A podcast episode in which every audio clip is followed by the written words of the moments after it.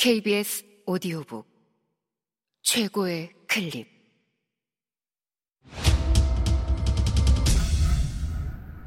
KBS 오디오북.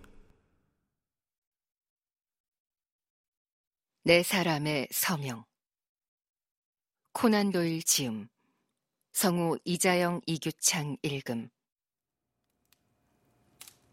나는 홈즈가 권해준 책을 들고 창가에 앉았다.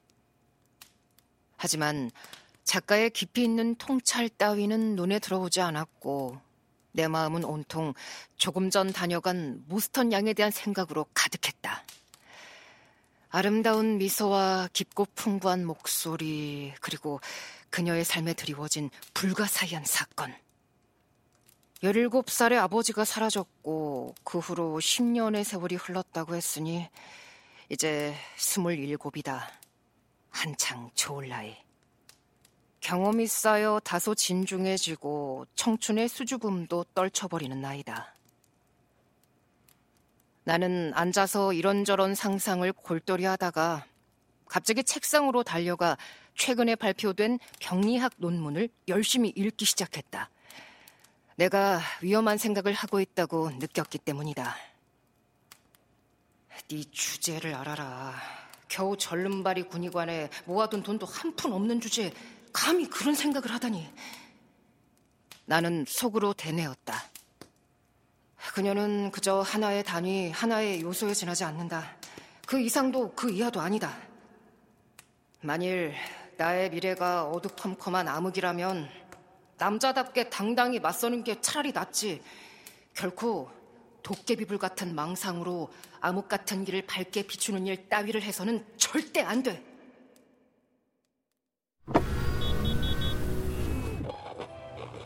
KBS 오디오북 제3장 해결책 모색 홈즈가 돌아온 것은 5시 반이 조금 넘어서였다. 그는 밝고 열띤 표정에 생기발랄했다. 일시적으로 지독한 우울증을 겪은 후에는 늘 이렇게 의욕이 넘치곤 했다. 이번 사건을 해결하는데 큰 어려움은 없을 것 같아. 그는 내가 따라준 차를 마시며 말했다. 사실을 모두 종합해보면 이 사건도 어느 정도 설명이 가능하지. 그게 무슨 소리야? 벌써 사건의 전말을 파악했단 말이야? 글쎄, 그렇게 말하긴 아직 이른 것 같군. 다만 아주 그럴듯한 사실을 발견했지. 세부적인 사항들은 더 찾아야겠지만. 대체 뭘 발견한 거야?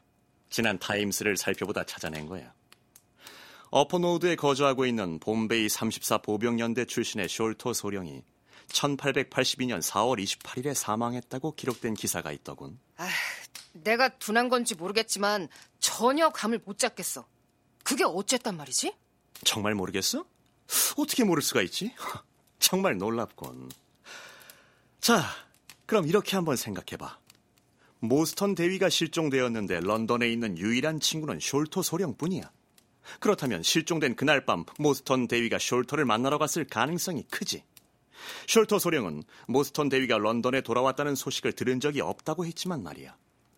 그리고 4년 뒤 숄토가 죽었고 그로부터 일주일 후 모스턴 양은 값비싼 선물을 받기 시작했어. 매년 같은 선물이 배달되었고 오늘 드디어 모스턴 양을 피해자라고 언급한 편지가 도착한 거야.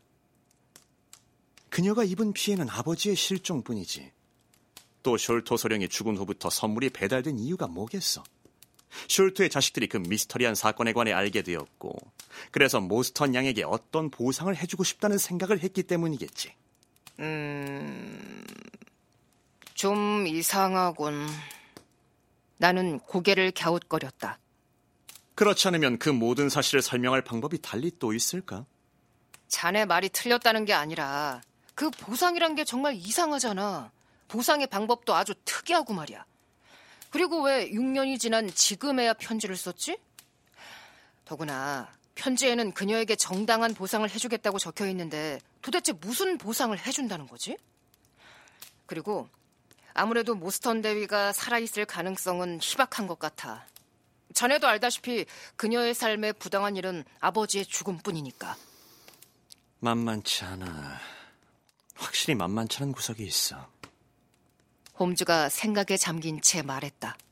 하지만 오늘 밤에 모든 문제가 해결될 거야.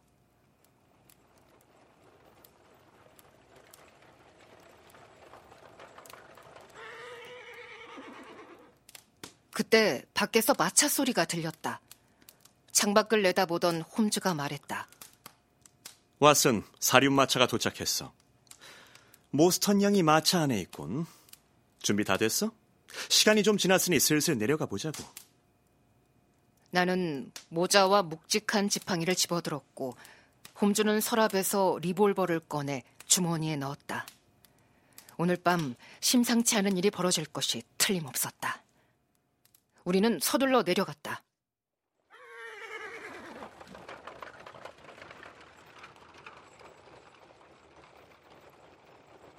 모스턴 양은 어두운 색의 망토를 몸에 두르고 있었다. 침착한 표정이었으나 얼굴빛이 창백했다. 이 가녀린 여인은 곧 펼쳐질 모험을 앞두고 불안한 듯 보였지만 홈즈의 계속되는 질문에도 망설임 없이 차분하게 대답했다. 숄토 소령은 아버지의 절친한 친구셨어요. 아버지가 보내주신 편지에 숄토 소령에 대한 이야기가 꽤 많았거든요. 아, 버지와 숄토 소령은 안다만 제도에서 같은 군대를 지휘했기 때문에 많은 시간을 함께 보낼 수 있었죠. 그런데 얼마 전 아버지의 책상에서 이해하기 힘든 수상한 종이 한 장을 보았어요. 별로 중요한 내용은 아닌 것 같지만 혹시라도 선생님께서 보고 싶어 하실까봐 가지고 왔습니다. 여기요. 모스턴 양이 홈즈에게 종이를 건넸다. 홈즈는 여러 번 접힌 종이를 조심스레 펼친 후 무릎 위에 놓고 종이 구김을 부드럽게 쓸어내렸다. 그런 다음 돋보기를 들이대고 더욱 찬찬히 살펴보았다. 음, 인도산 종이군요. 한동안 핀으로 벽에 고정했던 흔적이 있습니다. 종이에 그려진 그림은 어떤 거대한 건물의 일부를 그린 도면인 것 같은데 수많은 방과 여러 개의 복도, 출입구들이 있습니다.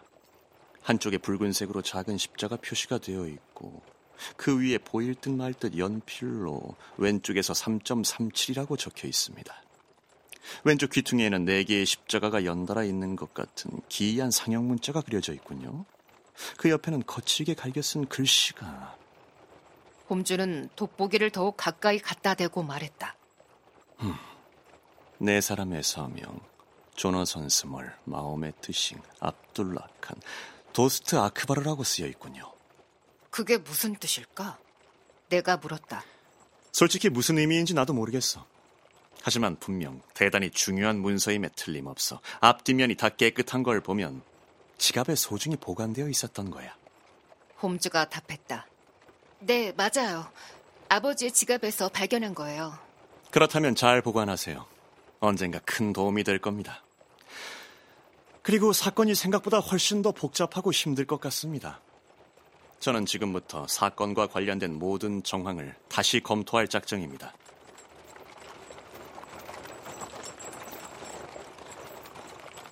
홈즈는 마차 의자에 몸을 기댔다.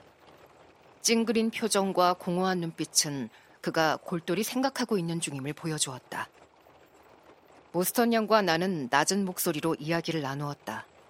오늘의 탐험과 그로부터 얻을 수 있는 결과에 관한 대화였다. 그리고 극장에 도착할 때까지 나의 친구 홈즈는 범접할 수 없는 무거운 침묵을 지켰다. 9월의 저녁. 아직 7시가 채 되지 않았지만 거리에는 벌써 스산한 기운이 나돌았고 이슬비 같은 안개가 대도시에 짙게 깔려 있었다. 진흙빛의 구름이 질척한 시내 길을 구슬프게 뒤덮었다. 스트랜드가의 가로등 불빛은 마치 진흙투성이 포장도로 위에 흩뿌려진 얼룩처럼 보였다. 상점 창문에서 노란 불빛이 흘러나와 짙은 안개 속의 번잡한 도로를 흐리게 비추었다.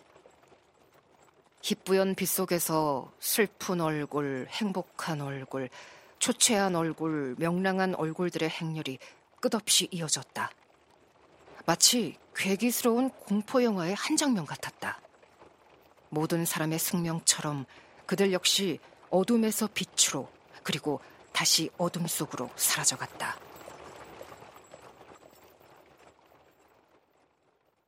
평소 나는 이렇게까지 감상적인 성격은 아니었다.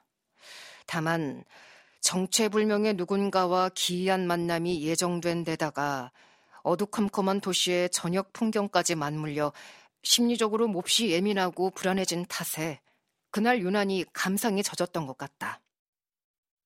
모스턴 양의 표정에서도 나와 비슷한 감정을 엿볼 수 있었다. 이런 미묘한 감정의 변화를 일으키지 않은 인물은 오로지 홈즈뿐이었다. 그는 무릎 위에 수첩을 올려놓고 휴대용 손전 등을 비춰가며 이따금 숫자나 글자들을 기록했다. 마침내 우리는 라이시엄 극장 앞에 도착했다.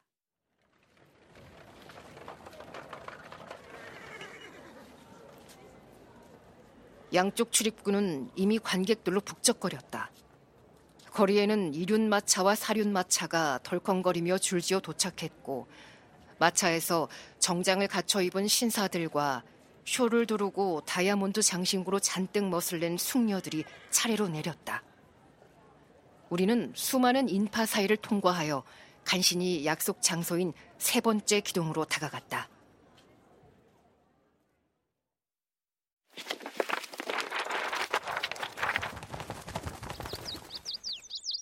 KBS 오디오북 그리고 그때 작은 키에 갈색 피부에 민첩한 사내가 마부 복장을 하고 우리 앞에 나타났다. 모스턴 양과 함께 오신 분들입니까? 네, 제가 모스턴이고 여기 도신사분들은 제 친구입니다. 모스턴 양이 말했다. 그는 우리를 뚫어지게 바라보며 미심쩍은 눈길을 보냈다. 음, 모스턴 양, 죄송합니다만 친구 되시는 분들이 경찰이 아니라고 맹세할 수 있습니까?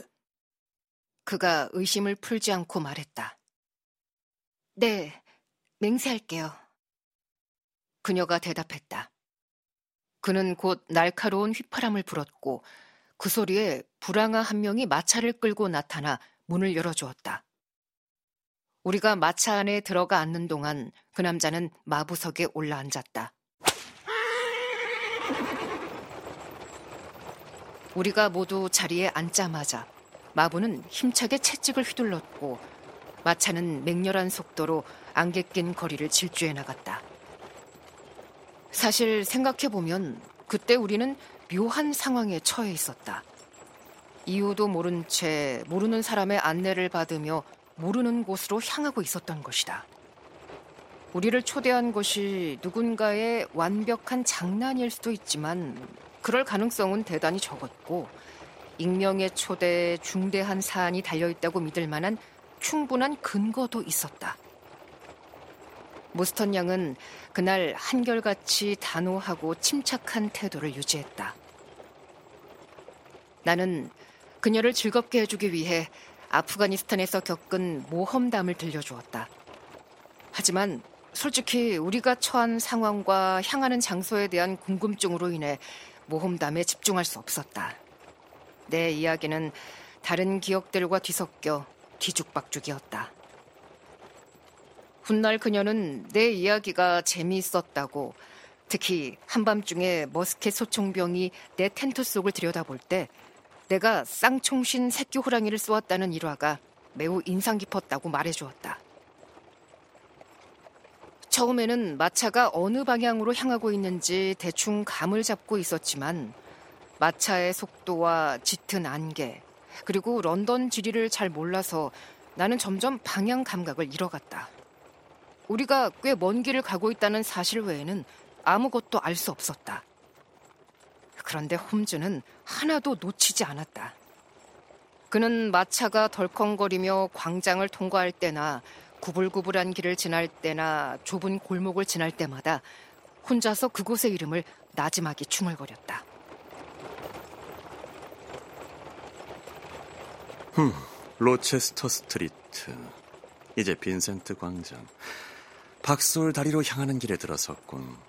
서리 방향으로 가고 있는 게 분명해. 그럴 줄 알았어. 지금 다리를 건너고 있어. 이제 곧 반짝이는 강물을 볼 수 있겠군. 아주 짧은 시간이었지만 정말 템스강이 눈앞에 펼쳐졌다.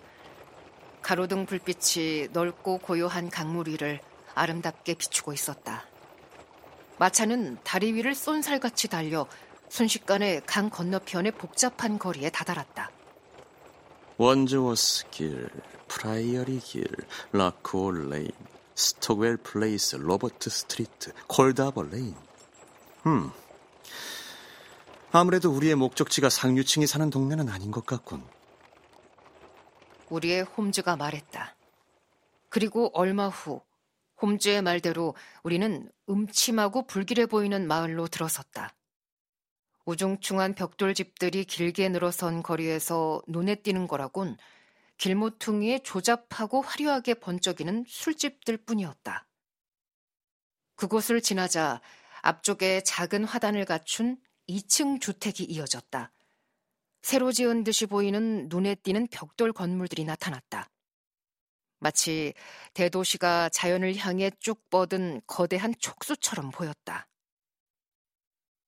마차는 새로 조성된 주택단지의 세 번째 집 앞에 멈춰섰다. 단지의 다른 집들은 거의 비어 있었다. 우리가 도착한 집도 부엌 창문에서 새어나오는 한 줄기 불빛을 제외하면 어둡기는 다른 집들과 마찬가지였다. 우리는 문을 두드렸다. 그러자 기다리고 있었다는 듯 인도인 하인이 재빠르게 문을 열어주었다. 하인은 헐렁한 흰색 옷에 노란 띠를 두르고 노란 터번을 쓰고 있었다. 런던 교회 삼류 주택 현관에 동양인이 서 있는 모습이 어쩐지 어색해 보였다. 사이부가 여러분을 기다리고 있습니다. 그의 말과 동시에 안쪽에서 높고 날카로운 목소리가 들려왔다. 그분들을 이쪽으로 모시고 오너라. 케이트모트가. 어서 그분들을 안으로 모시고. KBS 오디오 북 제4장 대머리 남자의 이야기 우리는 인도인 하인의 안내를 받으며 지저분하고 볼품없는 복도를 따라 걸어 들어갔다. 햇빛이 잘 들어오지 않았고 가구도 제대로 배치되어 있지 않았다. 그는 오른쪽 방문을 열었다. 노란색 조명이 우리를 비추었고 조명 한가운데 키 작은 남자가 서 있었다. 오뚝 솟은 대머리 언저리에 빨강 머리가 둥글고 까칠까칠하게 나 있었다. 윗부분은 마치 전나무 숲 사이로 불쑥 솟은 산봉우리처럼 두피가 반짝였다. 남자는 서 있는 내내 손을 불안하게 비비꼬았고 이목구비는 경련을 일으키듯 웃다가 찌푸리기를 끊임없이 반복했다. 선천적으로 축 늘어진 아랫입술 덕분에 불규칙하게 생긴 누런이가 선명하게 드러났다. 그래서인지 남자는 입을 가리려고 계속 손을 들었다 내렸다 반복했다. 대머리임에도 불구하고 젊어 보였는데 알고 보니 이제 갓 서른을 넘겼다고 한다. 어서 오세요, 모스턴 양. 남자는 여전히 가늘고 높은 목소리로 말했다. 친구분들도 잘 오셨습니다. 반갑습니다. 저의 작은 궁전으로 들어오십시오. 제 취향대로 꾸며놨죠. 런던 남부라는 황량한 사막에 피어난 예술의 오아시스라고나 할까요? 그의 안내를 받고 들어간 방에서 모두들 눈이 휘둥그레졌다.